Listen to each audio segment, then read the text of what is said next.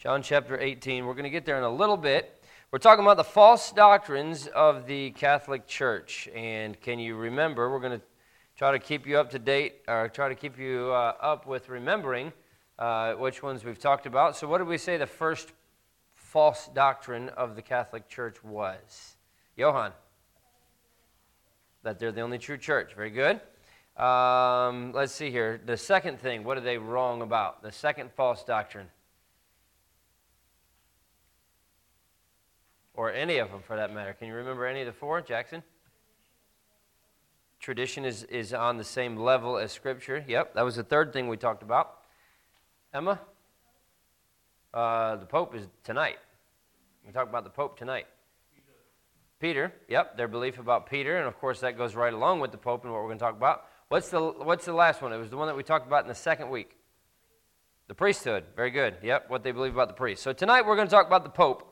And uh, nothing makes the Roman Catholic Church so unique as the Pope. And there is no other, no other organization, no other religious organization that has somebody with as much power as the Pope has, not just within that organization, but even outside of that organization. And so let's, let's first of all define the position of Pope. And um, obviously, the Pope is the leader of the Roman Catholic Church. He, is, uh, he lives in Rome, Italy, uh, in the Vatican, which is the headquarters for, for Roman Catholicism.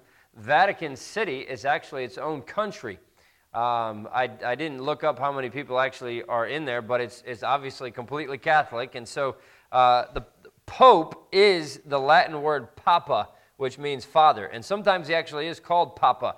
Pope, and obviously you can kind of, if you think about the words and the, the, the similarity of it, Pope and Papa sound very similar, but that word means father. And so, according to the Roman Catholic Church, Peter was the first bishop or the first pope of Rome, and, and of course, it was given to him the authority to open and shut the kingdom of God to men.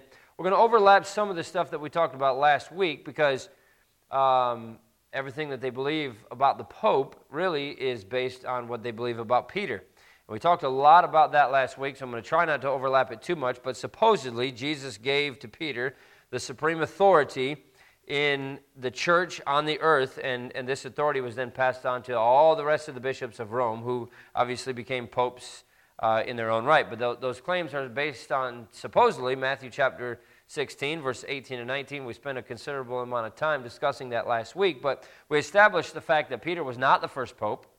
Uh, he was offered no headship by Jesus Christ. He exercised no authority over other churches. He left no successors behind him. And so uh, they're very wrong about how they even got the Pope to be established in the first place. And so, if you're wrong about the foundation, then everything else that you build on top of that is going to come crumbling down. Everything else that you build on top of that has no merit either. So, uh, that's where we are with that. That's why we spent a lot of that time last week talking about Peter. But let me give you some of the titles of, of the Pope. And we call them papal titles. P A P A L is, is anything related to the Pope. But there's a long list of titles for the Pope, really all of which show that he is probably the world's greatest blasphemer.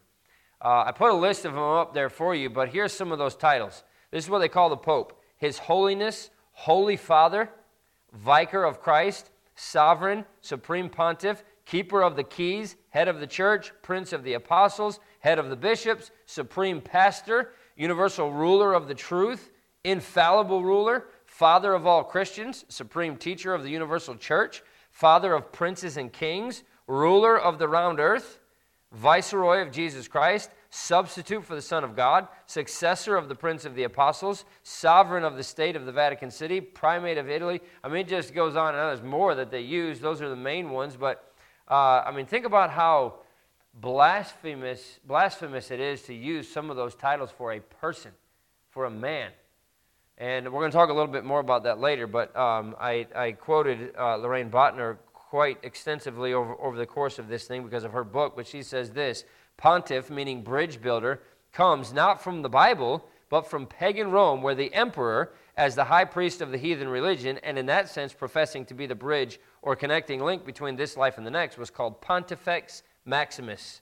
The title was therefore lifted from paganism and applied to the head of the Roman Catholic Church. As the high priest of the Old Testament was the mediator between God and men, so the Pope also claims to be the mediator between God and men with power over the souls in purgatory. I mean, you think about it, and I want you to think about this as we go through this and talk about some of these things. The power that they are given, giving to one person, to one man, to somebody who is not deity, to somebody who is not God, to somebody who is not Jesus Christ. A lot of the ways that they describe the Pope and talk about the Pope and, and the power that they ascribe the Pope is power that was only given to Jesus Christ. And he is literally taking that power on himself. Um, let me give you a little bit of the history of the papal office. And I, and I know it might sound a little bit boring.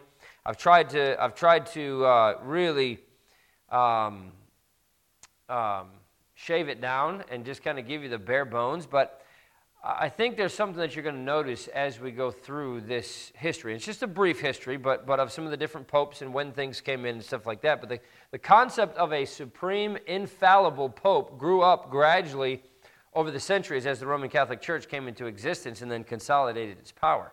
And what you're going to find is that the same thing that I've, I've said about all of these other religions, or, or many of the other religions, did nobody have the truth before that? Did, uh, I mean, and, and so then as you come up, come up with all these new doctrines and everything else, how do, you, how do you establish the fact that everybody else before that didn't have the truth? Did they have the truth or did they not? You're coming up with these new ideas, you're coming up with these new things, It's my phone ringing, isn't it? Vibrating the whole podium. 866. I'm sure it's the, uh, my car warranty is probably expiring. But um, the, whole, the whole point of everything that they did all, all the way throughout the centuries, they then kind of turned around and backdated to everybody else.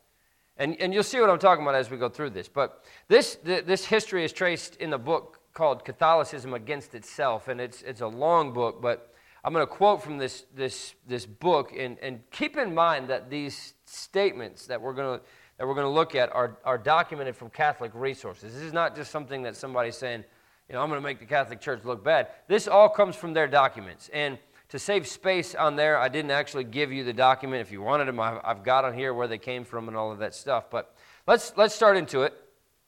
The, the, um, go ahead and put the first one up there. Uh, so I'm not going to read the dates. You can look at the dates. Some of them I will point out because they are significant, but to save time and, and uh, effort of, of reading all the dates and everything else, you can see those. But Pope Damascus was the first one. He was the first one to call himself Pope. And, and you see, this is in the 300s, right? So Peter did not call himself a Pope.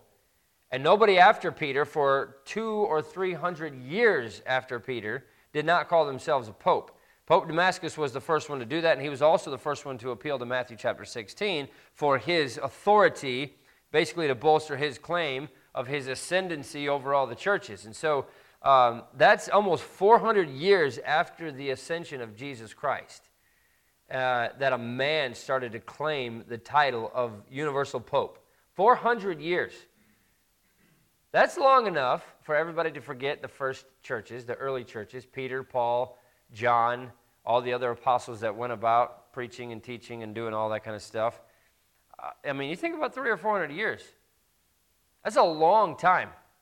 America has only been around for just over 250 years. The entire nation has only been around for that long.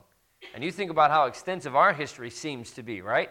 So add another 150 years to that, and then you finally get to the first guy that calls himself Pope. That's a long time. That's a long time. Second one is Pope Gregory I. He was called Pope Gregory the Great, but he was the first one to use the phrase to speak ex cathedra. We're going to talk about that a little bit more, but ex cathedra means to speak from the throne, and it's the idea that when the Pope makes a, a solemn pronouncement from his throne, that pronouncement is infallible. Whatever he says cannot be wrong. That's what ex cathedra, uh, ex cathedra does not mean infallible, but when he speaks ex cathedra, that means he is speaking from his throne, and whatever he says from the throne is infallible. We're going to talk uh, uh, uh, quite a bit more about that in just a little bit. Pope Theodore I was the first pope, officially called the sovereign pontiff. Now, sovereign refers to supreme power. So when you say sovereign pontiff, he is, he is, he's, it's a title that, that really should only be applied to God, not to a man. But supreme power? I mean, you are basically, you are literally putting yourself in the position of God. That's what, that's what sovereign means, but then pontiff means a bridge, and that refers to the Pope as being a bridge between God and man. So here's a guy with supreme power who is the bridge between God and man. He has the power, the supreme power, to let people into heaven or to keep people out. When you're using a title like Supreme Pontiff, man, what, what, uh, what pride, right? What, what uh, assumption to assume that you have that kind of power. The next one is Pope Gregory III. Um, uh, along about this time, the, the kissing of the Pope's feet was instituted. Um, and, and also um, the way the Pope is actually carried in, a, in this stately sedan, um, is his chair that he's carried in. That also came around at that time, 730s, 740s. Pope Stephen II, he became practically the first Pope King, which, if you know anything about history, the Pope, for a while there, was essentially, he held political as well as religious power. And what he said went not only religiously, but politically. And, and that's a whole other uh, uh, discussion for a different day. Pope Adrian I, he is said to be the, the real founder of the Pope's sovereignty. In other words, the, uh, the idea that the Pope is basically God on earth. Um, Pope Nicholas the first, he claimed absolute power. Pope John the 15th was the first to canonize a saint. In other words, canonizing a saint means, okay, you have Saint Peter, Saint Paul, Saint whoever, right?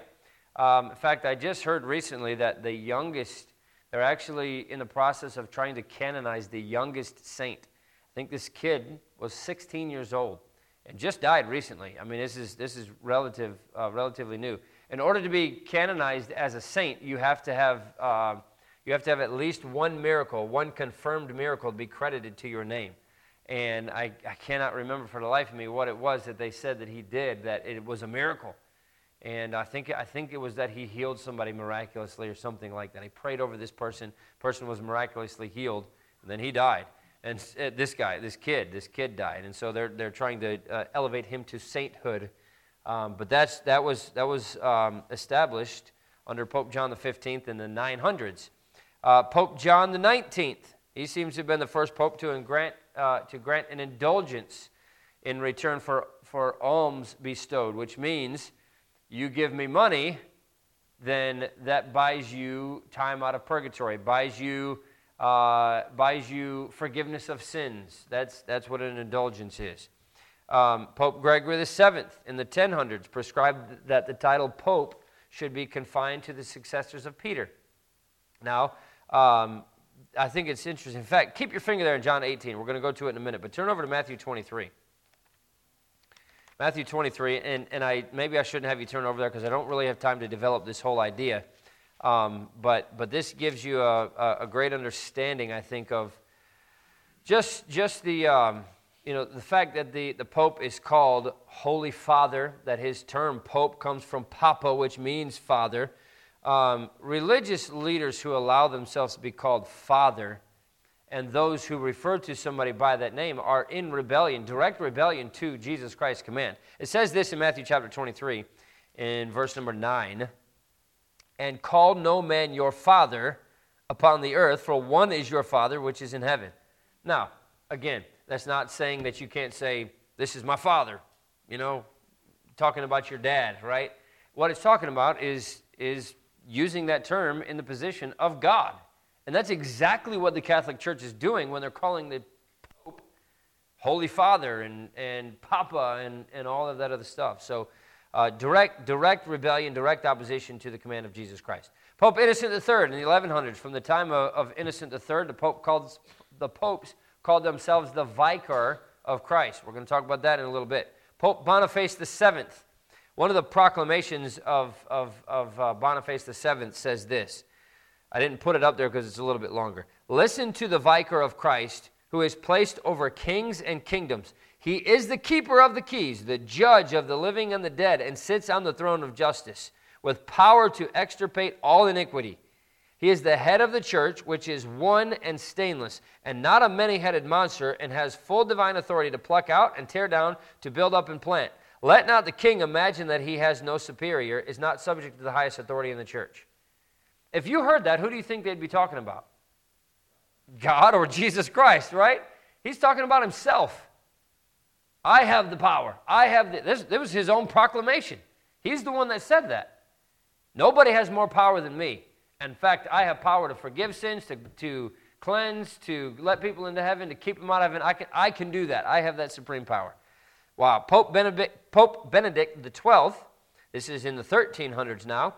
It was during the reign of, of Benedict XII of the Catholic Church that the earliest representation of the tiara, which is what the Pope wears um, and what he receives at his coronation. That's three crowns that he gets. Before that, it actually was two, two crowns, but um, the, it says this the first circlet symbolizes the Pope's universal rule in the church, the second, his supremacy, and the third, his temporal influence. Father of princes and kings, ruler of the world, vicar of our Savior Jesus Christ. That's why he wears three crowns. And if you can go, I should, I should have put a picture up there because I looked some of them up and you can see the crown that he wears, the crown that he receives, and all of that kind of stuff. But, but so blasphemous to talk about a pope in the same position as God the Father or at the very least Jesus Christ. Pope Pius IV, this is getting into the 1500s now. Catholics were forbidden to read the Bible, even the Catholic Bible. Now, what, what do you know about the 1595 to 1565? What had taken place by that time? The what? The, the printing press had already been out there, yeah. So, so Bibles were much more uh, accessible. The, the Protestant Reformation, right? The Protestant Reformation had already happened. People were starting to say, wait a second, maybe there's more to the Bible than what we've been led to believe, what we've been told. We want to read it for themselves, for, for ourselves. And so, um, Pope Pius IV said that nobody was allowed to read the Bible, even, even Catholic versions of the Bible. This is a proclamation that he made, a creed in 1564.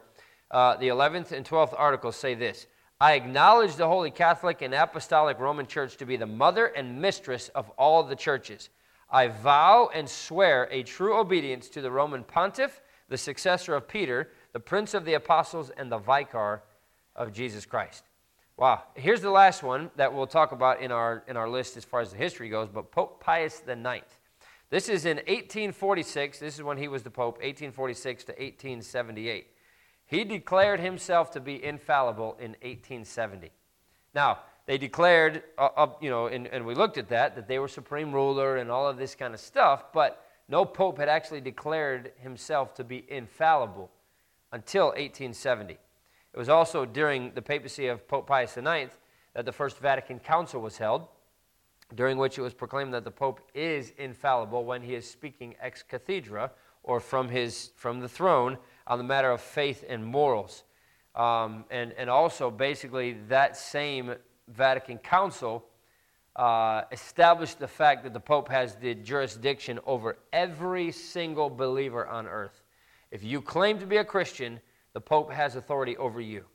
That's what that was. And so it's very easy to see that the Catholic doctrine of, of papal supremacy came in gradually um, through the centuries. So let's talk about then the authority and the supremacy of the Pope. The Roman Catholic Church claims that the Pope has absolute supremacy, complete supremacy over everything. This is according to the National Catholic Almanac. On his coronation, these are the words that are spoken to the Pope Receive the tiara adorned with three crowns, and know that thou art the Father of princes and kings, ruler of the world, the vicar of our Savior Jesus Christ. The Pope is said to have the authority to establish any doctrine, which, again, isn't this, I mean, I don't know, I don't really understand why the Catholic Church is not considered to be a cult. Um, I think there are factions out there who do consider it that, but they're, you know, if you talk about them in a book of cults, you don't necessarily find the Catholic Church. But this is no different than what any leader of a cult would do. I get to make the rules, I'm infallible, nobody supersedes my authority. If I decide that I want to change a doctrine, I can change a doctrine and claim that it came from Jesus Christ or came, claim that it came from God, and nobody can say anything against it. How is that any different than a cult? It's not. It's not. When he speaks officially ex cathedra from his throne, his declarations are considered to be infallible. The New York Catechism says this the Pope takes the place of Jesus Christ on earth. Think about that statement. Essentially, he's saying he is Jesus Christ on this earth, right? By divine right, the Pope has supreme and full power in faith and morals over each and every pastor and his flock. He is the true vicar of Christ, the head of the entire church, the father and teacher of all Christians. He is the infallible ruler, the founder of dogmas, the author of and the judge of councils, the universal ruler of truth, the arbiter of the world, the supreme judge of heaven and earth, the judge of all, being judged by no one, God Himself on earth. God Himself on earth. That, is, that, is, that comes from the New York Catechism. That is not from somebody who is claiming that that's what the Pope says he is. That comes directly from them.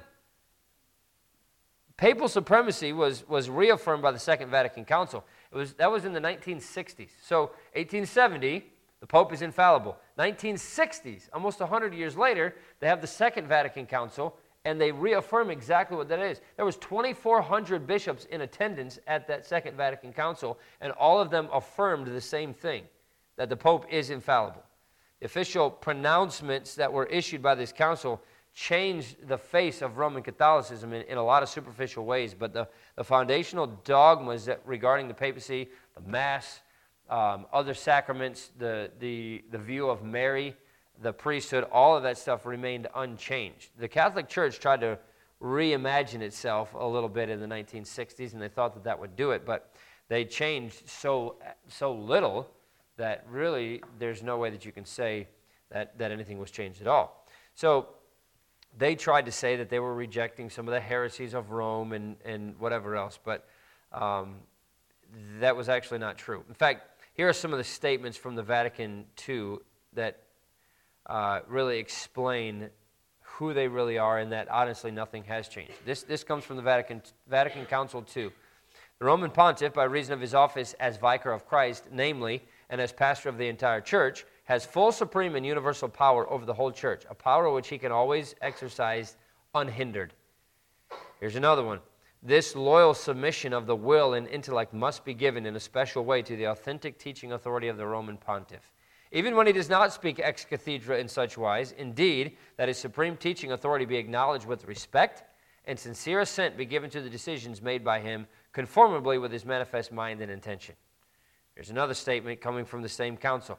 The Roman pontiff, head of the College of Bishops, enjoys this infallibility in virtue of his office when, as supreme pastor and teacher of all the faithful, he proclaims in an absolute decision a doctrine pertaining to faith or morals. For that very reason, his definitions are rightly said to be irreformable by their very nature and not by reason of the assent of the church. As a consequence, they are in no way in need of the approval of others and do not admit of appeal to any other tribunal. For in such a case, the Roman pontiff does not utter a pronouncement as a private person, but rather does he expound and defend the teaching of the Catholic faith as the supreme teacher of the universal church, in whom the church's uh, charism of infallibility is present in a singular way. In other words, when the Pope speaks, he's not just speaking as a man, he's speaking as God, he's speaking as God's, uh, as the vicar of Christ on this earth. So what he says is infallible.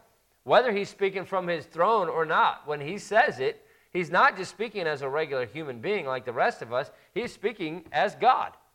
And everything that he says is infallible.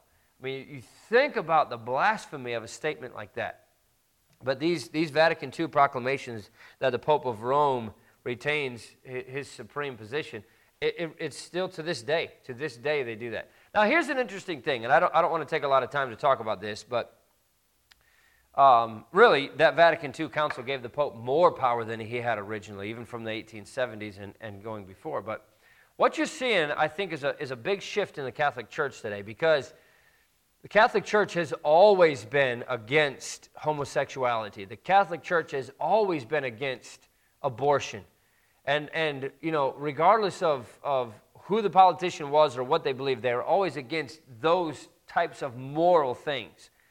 And what you're finding now is that the Pope today, I forget what his name is, Francis, is really waffling on a lot of those things, and it's really splitting the Catholic Church because there are, there's a huge faction of them who say, well, he's the Pope, and what he says goes, it's infallible, and there's another section that says, that's not Catholic doctrine. That's not what Catholics believe. The Pope can't be right on this. And you're, you're, you're starting to see a, a shift in those things because there's a lot of people who, who are still hardcore Catholics who say the Pope's wrong on that, which is something that you never would have heard somebody say But now you're starting to see it because the Pope is moving away from what all the popes have traditionally preached and taught and, and held firm on, regardless of what the political uh, field was in the day. So it's very interesting, those kind of things uh, th- that are happening. But according to them now, it, it, you know, it, it would be hard to imagine a more exalted position than what they've described as, their, as the position of the Pope, right? How do you get any higher than that? How do you get more exalted than, than what we've just described about the Pope? So no other man on earth makes claims like the Pope makes. Um, but the interesting thing is that, that papal infallibility didn't exist for 18 centuries, right? When was it? When did we say it was that the first Pope declared his infallibility? 1870, right? 1870. And so for 18 centuries, it wasn't until 1870s that the first one declared that he was infallible. I, I covered for you. You say 1970? Oh, oh, is it still up there? Oh, there you go. Okay. I thought you said 1970. But um, now they, they, they, they, they would claim that they're only uh, infallible when they're speaking ex cathedra or from, the, you know, from their official throne. But the Pope never tells us when they're speaking ex cathedra. He never says, oh, I'm speaking officially here. He just speaks. And that gives them room to, to wiggle out of anything that, that, that, might end up coming back as being something that turned out to be not infallible. Well, let me give you some problems with papal infallibility. We're going to look at some problems with the, with the, uh, with the Pope, and then we're done. There's not, not too much left. So here's some problems with papal infallibility. Number one, it's never been used to clear up doctrinal issues, it's never been used to clear up doctrinal questions. Um, for example, it's never been used to issue a systematic theology or commentary about a, a difficult part of the Bible. It's always, it always has something to do with the Pope's infallibility or something like that, right? Um, if you actually had that power, wouldn't you use that power to help the church understand difficult parts of the Bible? Right? There are passages that, that are a little bit more difficult to understand than others, but they've never, never use that infallibility position to speak to clear up a doctrinal issue. Number two, papal infallibility uh, when it was declared in 1870, was actually backdated to all the rest of the popes. Peter, being the first one, 1800 years before. So the Pope declares himself to be infallible in 1870. And he said, every, every Pope before me was also infallible. But if that's the case, then how was Peter grievously wrong in Galatians chapter 2 to the point where Paul had to confront him to his face, right? Well, if Peter's the leader of the church, which we talked a lot about that, but if Peter's the leader of the church and he's infallible, then why did Paul have to get on him for being wrong? Right? And also the fact that Peter explicitly said that he was just like any other man. He never claimed to be infallible. Number three, the most important epistle to the church at Rome, Romans, does not even mention Peter, let alone state that he is the earthly head of the church and that his successors in perpetuity and that they're infallible. Peter never said that.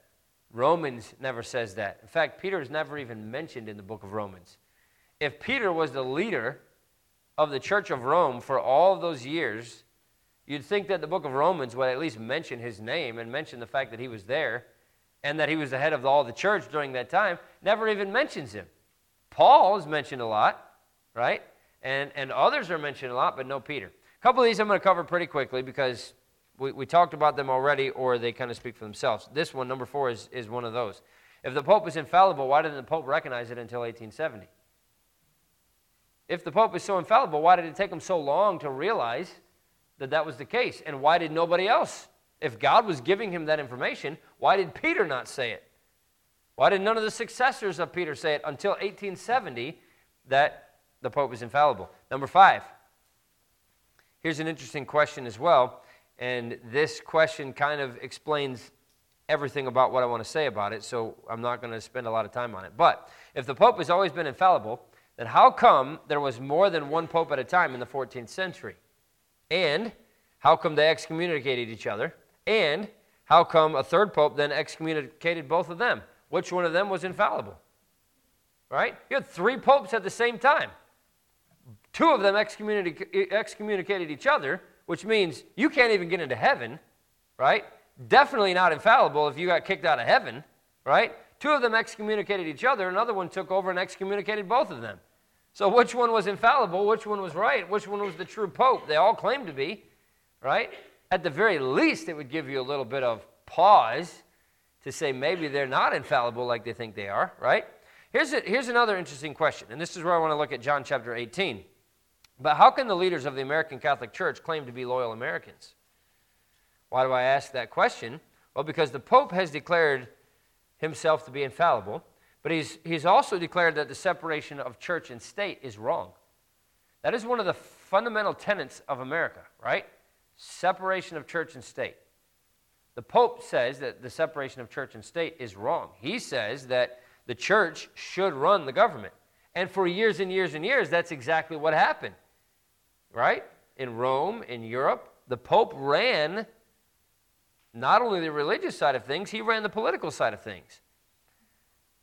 But Jesus said that the church did not exist to run the church. Uh, to, sorry, to run the world. John chapter 18 and verse 36. Jesus answered, My kingdom is not of this world. If my kingdom were of this world, then would my servants fight, that I should not be delivered to the Jews. But now is my kingdom not from hence. Our job is not to rule the world, our job is to deal with the church, right? And to try to win them to Jesus Christ, but not to rule the world. So there's definitely a separation of church and state. And honestly, if you see what Jesus said, render unto Caesar the things that are Caesar's, and unto God the things that are God's. If you want a statement of separation of church and state, that's it right there, right? Give Caesar his stuff, give God his stuff. He never said that the church should be in charge. And how many times did the disciples ask Jesus Christ, When are you going to set up your kingdom on this earth? And he said, That's not what I'm here for. It's not what we're doing, right? If it was such an integral part of why the church exists, then don't you think Jesus Christ would have established the church as the leader of the government before he left? Or at least said that that's what his purpose was, right? But he never mentioned that. And so, how can, how can, how can leaders of the American Catholic Church claim to be loyal, loyal Americans if they, if they follow the Pope, who is infallible, who says that there should be no separation of church and state? Puts them in a precarious situation at the very least. So, uh, number seven, how come the Bible is completely silent about papal infallibility? If the Pope is absolutely correct, if Peter, as the first Pope, was infallible, why didn't the Bible say that? Why does the Bible never mention anything about that? Number eight, how come 19 centuries of supposedly infallible popes have contradicted themselves? If they're infallible, they should never be wrong, right? Well, Zosimus in 417 and 418 declared Pelagius to be orthodox, but later he reversed himself under the influence of uh, of Augustine. Well, he was wrong then. And he admitted that he was wrong, right? If he's infallible, then you're not wrong, even if you admit it, right? Vigilanus, 538 to 555, he was declared by a church council to be under the threat of excommunication because of his doctrinal errors. He later confessed to being a tool of Satan. That was kind of under duress that he, that he confessed that, but if he is being considered for excommunication because of his doctrinal errors, then how can you say that he's infallible? Right? Well, Pope didn't say he was infallible until 1870. You're right, but he also declared that every pope before him was also infallible. Uh, Honorius in 625 to 638, he was deemed by the Roman Catholic Church to be a heretic. And that was a position that they actually held for over 800 years. Honorius is a, is a heretic. Until Martin Luther made such a fuss about it that they actually changed their mind again and said that he wasn't. Which one was it? I thought he was infallible, right? Is he a heretic or is he not? Eugene IV, 1431 to 1447, he condemned Joan of Arc and burned her alive as a witch. Okay, this was in the 1400s, right? Benedict XV in 1919 declared her to be a saint. So is she a witch that deserved to be burned at the stake, or is she a saint? Because two popes are saying two opposite things. Which one is infallible? Right? Clement XIV in 1773, he outlawed the Jesuits. In 1814, Pius VII restored them. That's just a few examples of popes who are supposed to be infallible that have contradicted themselves. Directly opposite in contradiction. Number nine here is a, is a, is a, is a question that I think we can ask um, with plenty of evidence. If you were God, would you use such a collection of wicked men to proclaim supposedly infallible truth? I know we're not God, and that's just a hypothetical question, but they're, they're claiming to be God's man on earth. They're claiming to be God on earth, claiming to be the vicar of Jesus Christ. Let me give you just a couple simple examples. John the 11th in, in the 900s was the illegitimate son of Sergius III, who was also a pope. Illegitimate son, hardly infallible, hardly something that God would say, wow, that's my man on earth, right? John the 23rd was deposed by the Council of Constance for simony. Simony is the buying and selling of ecclesiastical privileges. For example, uh, buying a pardon or buying a, uh, you know, a benefice or something like that, but he was also deposed for immorality. God's man on earth, right? Alexander VI in the 1400s had six illegitimate children. Two of them were born after he became the Pope, which, okay, they're not supposed to be married anyway. Uh, he wasn't married. He had six kids. How do you have six kids and not be married? Right? Two of those kids were born after he was the Pope. His third son actually became a, a cardinal. History tells us that he had an immoral relationship with his own daughter, Lucretia, and that she had a relationship with her brother as well. Wow, great, great representations of God Himself on this earth, right? If you were God, wouldn't you want to use somebody like that to be your representation on this earth? Wouldn't you declare them to be infallible? Right? Popes have been guilty of murder, perjury, sacrilege, adultery, incest, simony. We didn't even mention all the current accusations against the, the priests and Pope and everybody else today, right? I mean, think about how many people have left the Catholic Church just in, in the last 20 years because of all the accusations against all of these people within the Catholic Church, right? For all of the different things that they've done. A total of 29 popes, actually, were historically so bad that the Roman Catholic Church actually calls them anti popes. And I don't have time to, to go look into it, I mean, to, to go into it, but you can go look it up. Look up anti pope and see what the, what the, uh, Roman Catholic Church has to say about anti popes. Here's somebody that's supposedly God's man on earth, God Himself on earth, somebody who is infallible, and then 29 of them have actually been declared anti popes by the church. I mean, it'd be one thing if there was one who snuck in there and pretended to be God's man on earth and ended up not, right? 29? That's a lot. That's a lot. Hard to ignore. Let's look very quickly then at some errors of the papacy and we'll be done. Number one, Peter was not a pope. We, has, we have to ask that obvious question.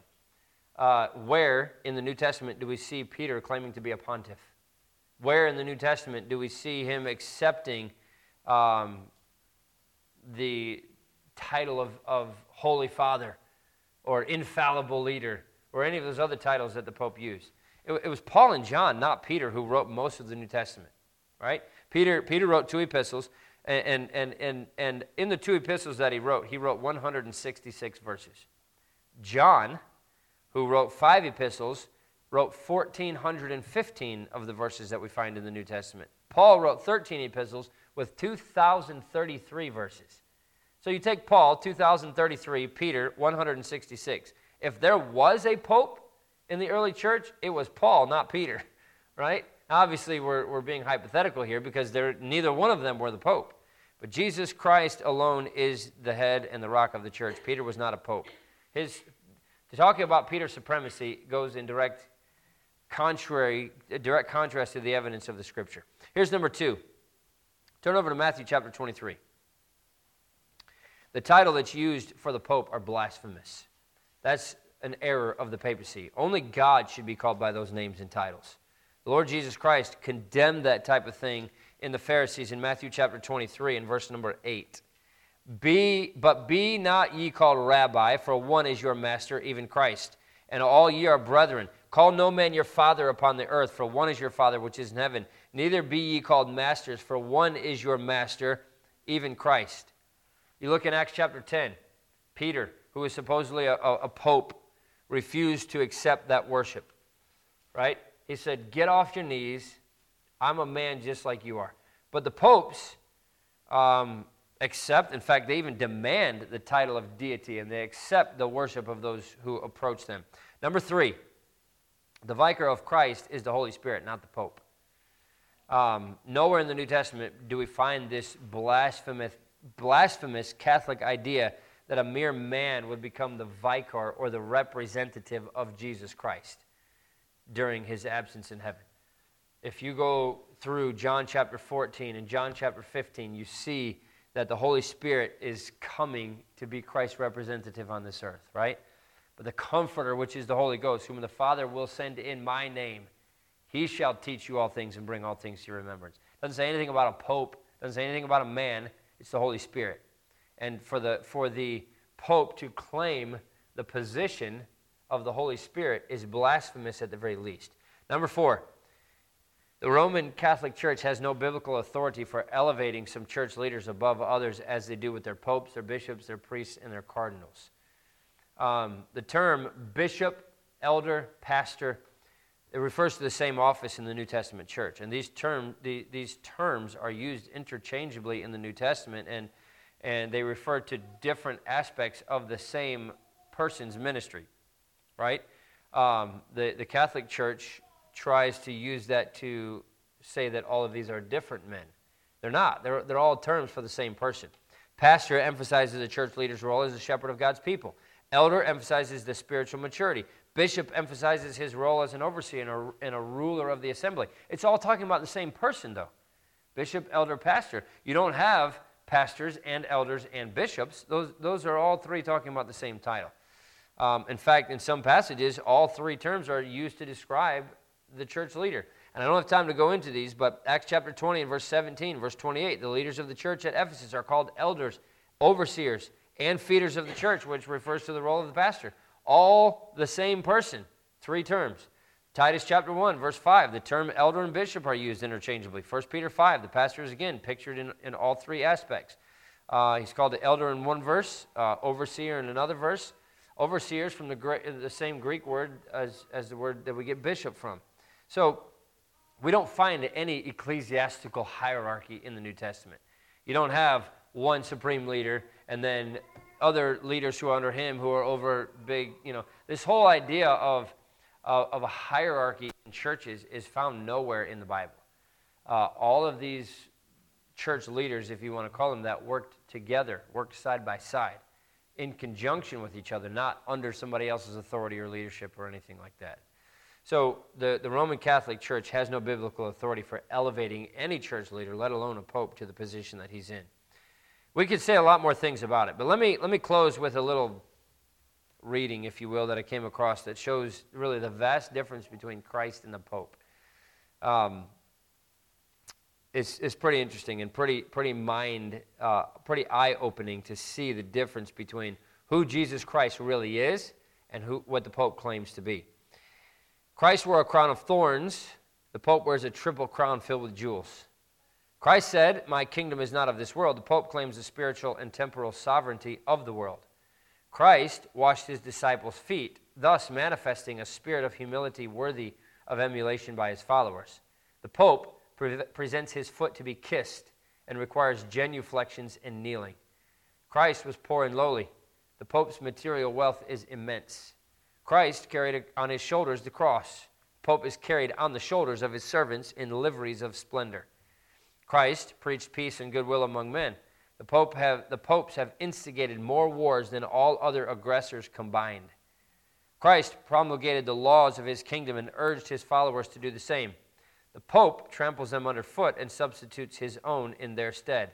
Christ had no place to lay his head. The Pope lives in a magnificent palace surrounded by wealth and pomp. Christ gave his gospel freely to all. The Pope sells his masses and other favors. Christ said, Call no man your father upon the earth, for one is your Father which is in heaven. The Pope commands all to call him Holy Father. Christ lived a chaste and pure life. Many of the popes have lived immoral and degraded lives. Christ taught nothing but true doctrine. The Pope teaches false doctrine. Christ sent the Holy Spirit to be his vicar on earth. The Pope claims to be the vicar of Christ on earth. Christ is the head of the church. The Pope claims to be the head of the church. Christ claimed infallibility for himself in the Word of God alone. The Pope claims infallibility for himself in matters of faith and morals. Christ taught that sin should be confessed to God. The Pope teaches that sin should be confessed to him and his priests. Christ taught that his followers taught his followers to pray to God through him. The Pope teaches his followers to pray to the Virgin Mary. Christ gave his churches two ordinances which signify the gospel of his death, burial, and resurrection. Excuse me, the Pope teaches seven sacraments which are supposed to confer grace actually and effectively. Christ taught that he alone is the Savior. The Pope teaches that the church is the Savior. Christ taught church and state should be separated. The Pope insists that they should be united. Christ taught that there was but one mediator between God and men, himself. Pope teaches that there are many mediators between man and God. Christ taught that salvation was by grace, meaning a free gift. The Pope teaches salvation is by grace plus works and sacraments of the Roman Church. I'm sure there's a lot more contrast that we could that we could talk about, but I came across and I said, man, what a what a great distinction between what the representative of Jesus Christ on this earth actually should be. Think about who Christ was on this earth and what the popes claim to be as Jesus Christ on this earth. And there is such a contrast between the two. There's no way that you can say the Pope is standing in Christ's stead on this earth. A lot of other things that we could probably say about it because the Pope teaches so many other things, but we're going to get into next week their belief about Mary and what they have to say, and, and really what's called Mariolatry, because it's the idolatry of Mary and where they put her on this scale of, of uh, basically being on the same level as Jesus Christ. Um, and so, as we talk about more of these errors, we're also going to talk some more about the Pope because he is the one that's promulgating these errors and, and teaching them and proclaiming them as true doctrine and everything else. But we'll get into that when we get together again next week. Let's pray. We'll be done. Father, we love you. Give me thank you so much for how good you are to us. I thank you for the opportunity that we have to study the Word of God for ourselves. I pray that you help us to do that. I pray that you help us to understand uh, the truths and the, and the doctrines of the Word of God so that we can stand on what we believe.